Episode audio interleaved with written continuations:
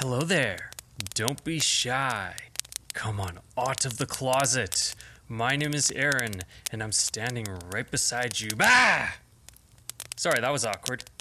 If you're autistic like me, you're lucky to have run into this special spooky episode tonight. We are going to tell a very grim tale, and the point of exposing this dreaded fable is to defend your right to experience freedom, a renewed mindset, build you a safe environment, give you accommodations, and ensure that you have the right to live an abundant life. Out of the Closet is my podcast, which attempts to advocate on your behalf to a planet who continues to learn about who we are as autistics. So gather around, fellow autistic and neurotypical children, and let me tell you about a scary world full of monsters to avoid, monsters known as the usual suspects and associates of the autistic dark web. Now, neurodiverse boys and girls, we know that the neurodiversity movement is safe. It accepts you no matter what part of the autism spectrum affects your life, your culture, and your identity. It doesn't seek to cure you. However, the ideology in itself has many foes and enemies. These scary foes have connections to the alt right and certain types of lobbies, such as the Cure Lobby, the Applied Behavior Analysis Lobby, and the Severe Autism Lobby. And of course, the autistic dark web itself. Let me describe these rivals in detail. The Cure Lobby consists of companies or individuals who donate trillions of dollars spent to cure or reduce autism characteristics and so called quirks. They come from pharmaceutical companies, genetics research corporations, and are miscellaneous lobbyists and investors who help push companies like Autism Speaks towards a complete elimination of autism. The Applied Behavior Analysis, also known as the ABA lobby, consists of therapists trying to destroy autistic behaviors and enforcing neurotypical compliance, which is considered abusive by the neurodiverse community.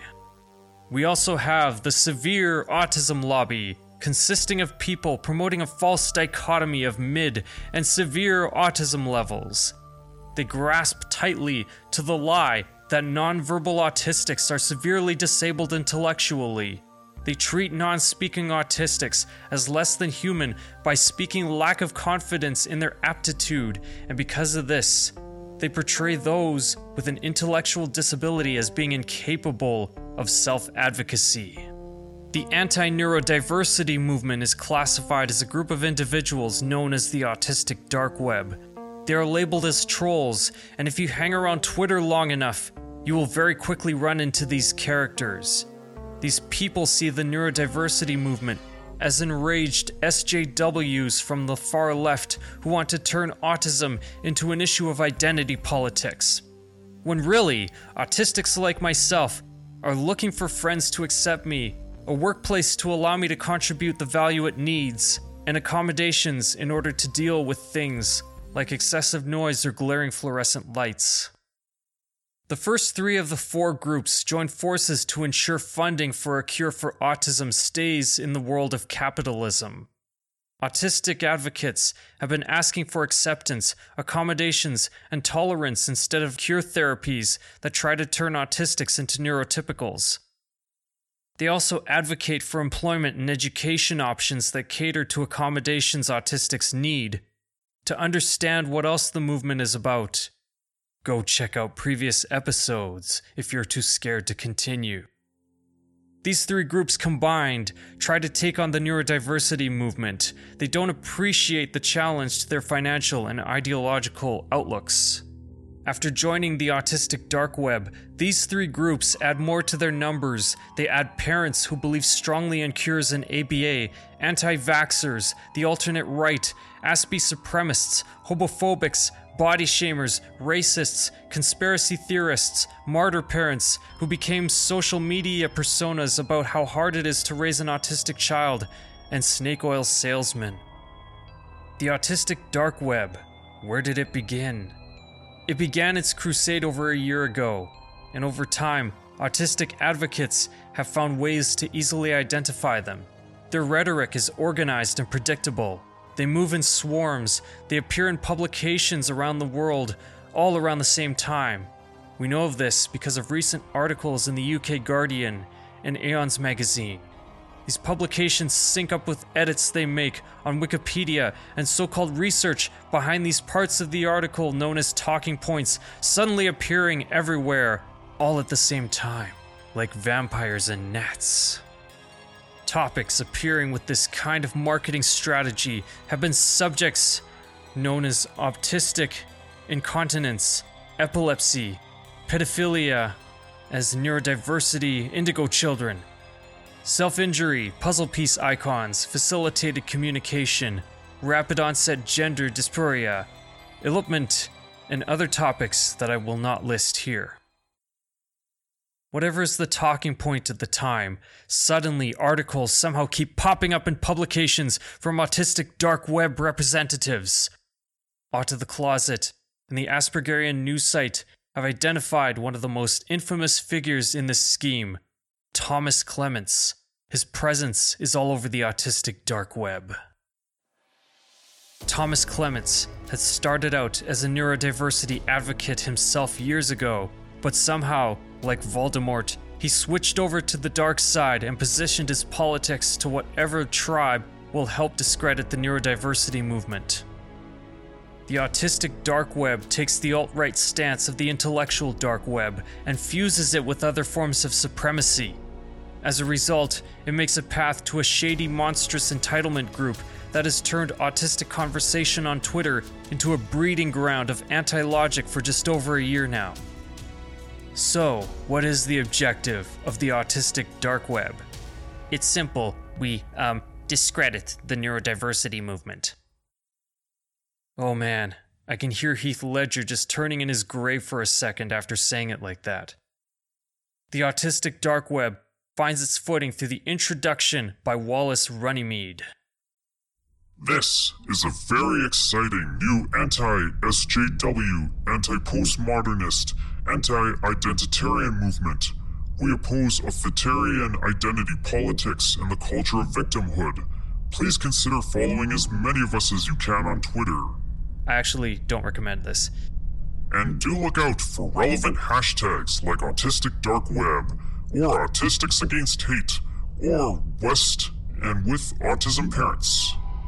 I just want to finish by saying that the autistic dark web are encountering a lot of hatred and opposition, but this only makes us all the more determined to beat the extreme viewpoints and perpetual bitterness and resentment of alt autism. Be with us in our holy war against entitlement, victimhood, and nihilism.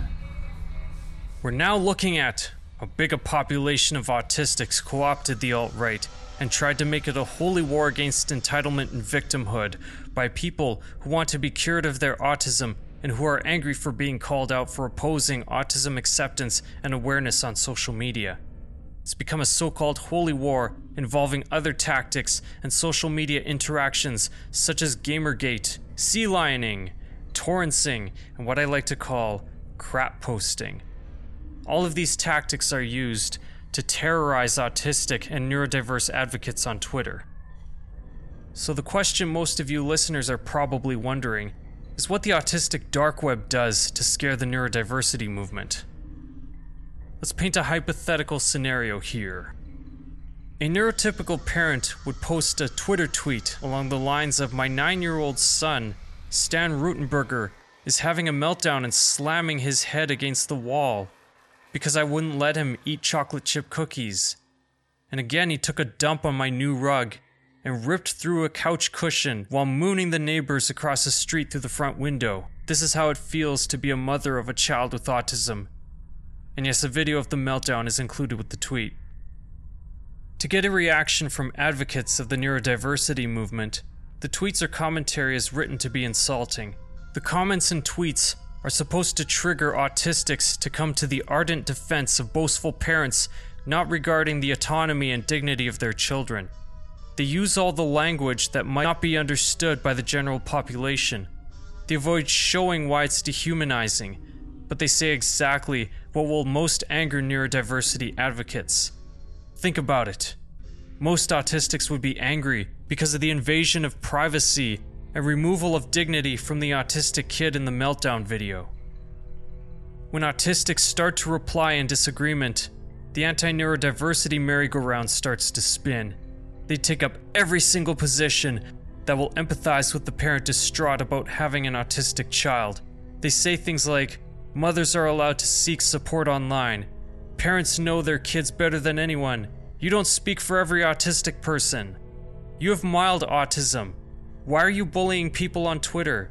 You don't know anything about what it's like to have severe autism where kids smear poop on the wall, flash the neighbors, and eat rugs and cigarette butts from the floor. You don't get it. But the truth is that even though autistics are all unique and different people, they are much better at understanding autistic behavior. They are better at understanding the motivations. They have a knack for determining what feelings trigger an experience. And most of the time, the people who are active in advocacy circles do what they can to learn, study, and specialize in autism with the same authentic dedication Greta does with climate change. We're not just qualified to speak on autism just because we are autistic. Some of us have pledged to advance autistic well being, acceptance, and self advocacy.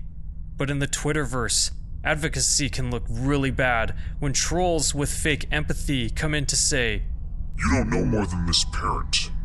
When autistics jump into the conversation with rational and correct information and advice while upholding privacy and dignity, the dark web users snag them in a back and forth, while other dark web trolls jump into the reply thread to make the autistic advocate seem like an insane, abusive individual. Words get twisted into accusations of racism, child abuse, and other heinous offenses. Finally, the original person would lose it, and then the responses would be screenshot and shared on other profiles out of context while the original tweets are deleted. Sometimes these screenshots might surface days, weeks, even months later. It's no wonder Twitter isn't moderated like most internet forums. Some of these threads even contain references to women's looks, racism, transphobia, homophobia, misogyny, fat shaming, or even parallels to pedophilia. All of this done to paint us advocates as participants or promoters of bigotry. When it comes to misinformation, articles like Thomas Clement's recent writings in The Guardian are constantly starting to show up, painting the neurodiversity movement in a terrible light. Autistic advocates and allies are repeatedly dismayed to see the talking points of neurodiversity misrepresented in mainstream publications like Aeon Magazine using the same tactics as used by the intellectual dark web. In these articles, such as the one from Spectrum News, partial truths are fused with direct misinformation. For autistic people who know what's going on, each time someone from one of the autistic dark web groups writes an article discrediting neurodiversity advocates, they send autistics the same message. Nobody is listening to you. Your words are being twisted. Your efforts are meaningless. Not too many people outside the autistic dark web oppose the neurodiversity movement, but when they do, what they do publicly goes viral. In the autistic dark web's most recent articles, they use their position to make autistic advocates seem like they're hostile, irrational, and people who easily disregard autistics needing more advanced accommodations. The truth here is that the loudest advocate voices Within the movement are disability activists with very real and active involvement in the lives of people with high support needs. Some advocates themselves are also non speaking and need a lot of support in their daily lives. When it comes to neurodiversity in fashion, Tom Clement's article, What is Autism? How the term became too broad to have meaning anymore, published in The Guardian, reads the fashion for celebrating neurodiversity ignores those with debilitating severe autism, which has created a rift in the community. In another article, the neurodiversity movement is painted as a shiny, articulate, fashionable group with autistics ignoring those with severe autism. The dark web writer positions himself as a person who cares most about those who are at an extreme disadvantage. Readers should know that Thomas Clements and his cohorts are spin doctors who do whatever they can to take down the neurodiversity movement and its advocates. As we learned in a past episode, ABA is essentially compliance training for an autistic to appear more neurotypical. It's a multi billion dollar international industry and a powerful way to spread government funds that should be going towards poverty and disability. Just as an aside, before I move forward to our last of autistic dark web legends, you ever wonder why autistics in the dark web are obsessed with Andrew Yang? Well, for one, he's promised to put significant federal funding into early interventions and ABA for autistic children. Which leads us to one of the feistiest monsters in the autistic dark web The ABA lobby. The ABA lobby doesn't care about neurodiversity at all and essentially hates non speaking autistics. They treat autistic advocates like radical grown up kids who are avoiding being labeled as having a personality disorder and who play the victim. Let's talk about Jill Escher, the leader of the Severe Autism ABA lobby. Jill Escher is the founder of the National Council on Severe Autism, or NCSA. She is hell bent on isolating epigenetic causes of autism. She does everything she can to advance genetics research for everything from boomer generation, fertility meds, grandfathers being in the coal mines, booze, cigarettes, whatever gets money put towards the genetics lobby to waste and appropriate autism funds for eugenics. As we covered previously, autistic people stay away from severe, mild, low, and high functioning labels because they create a false hierarchy of how human or neurotypical an autistic person is. Functioning labels determine how an autistic person contributes to the world in general. Autistic intelligence can't be determined by how well someone can perform on a test. When an autistic person is non speaking, they're not stupid. It means the wiring in the brain is different when it comes to talking or moving the mouth. Intelligence has very little to do with whether an autistic person is verbal or not. If someone who uses a wheelchair needs assistance with mobility, this doesn't mean that they're dumb. An autistic person with poor mobile control or poor motor skills won't have complete control with what their body does. Let's go back to Jill Escher. Here's a blistering quote from an Assembly Budget Subcommittee on Health and Human Services hearing back in 2015. Jill Escher talks about her son with autism fear mongering. Thank you, members. My name is Jill Escher. I'm president of Autism Society San Francisco Bay Area and the mother of a son and daughter who are both functionally incapacitated by severe forms of autism. I'm glad to see so many clients here today, but I cannot bring my 16 year old son. If he were here, he would run around and screech. He would rip off his clothes. He would chew on your furnishings. He would denude your carpet and then he would run out that door to Lord knows where. And that would just be the start of it. I'm here to bring up the elephant in the room, and that this is California's autism population that is exploding in near exponential fashion. California's adult autism population will double over the next five years, and will triple over the next ten. This rhetoric that non speaking autistic children are incapable of complex acts or thoughts is false. Describing autistics as if they only exist to steal, kill, and destroy is unacceptable and discriminatory, coming from a person whose life revolves around autism to characterize autistics this way. It's disgusting. Well meaning teachers would be proud of methods where teaching communication works for autistics.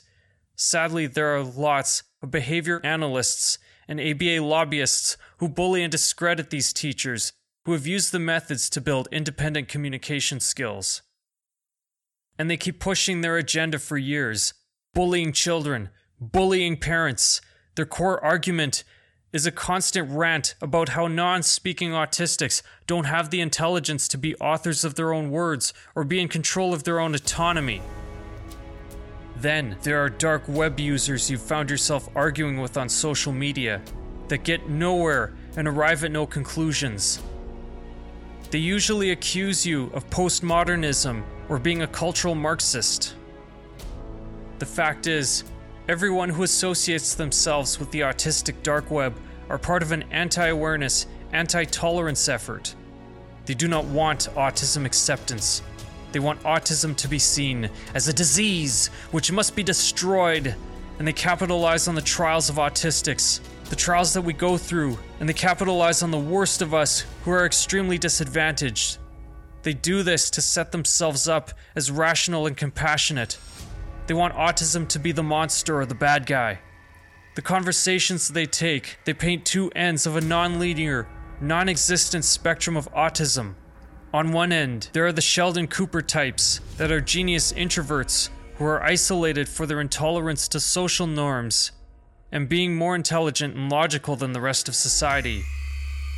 And on the other end of this non existent linear spectrum, they focus talking points on a few of the most shocking and debilitating conditions associated with autism to make it seem unbearable and ghastly, a horrifying demon possessed disease. They talk about the messes made in meltdowns, the eating of non food items, the toilet accidents, the self harm and suicide, and being non speaking.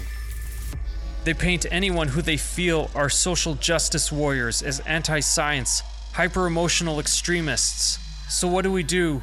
What do we take from all of this? How do we stay safe from the autistic dark web? Who should we watch out for? All I can offer are a few tips, ladies and gentlemen sitting around the fire. When browsing Facebook, Instagram, and especially Twitter, always read as much of a comment thread as you can and read before typing a response and posting it in a forum. You will have to do this if you find yourself in any of the scenarios that I mentioned throughout this podcast. If everything in the thread just seems like a hate match or people just trying to prove who is smarter than who, just walk away. It's not worth sharing your voice to people who won't listen. And it's going to take extreme self care on account of a fight you never needed to be part of. If you see the names of Dave Rubin, Ben Shapiro, Joe Rogan, Doug Murray, Andrew Neil, Sam Harris, or Jordan Peterson, run. These people have been followed by the autistic dark web, and they've been followed by users who promote dangerous ideologies on their behalf. Other than that, when commenting in a forum, attack the problem, not the person. There's no need to name call, and there's no need to throw unneeded stones, and there's no need to throw anyone under the bus. I've done all this in the past. I've done all this while I signed up for forums, and it's only caused much more problems when interacting with other people, especially people I disagree with.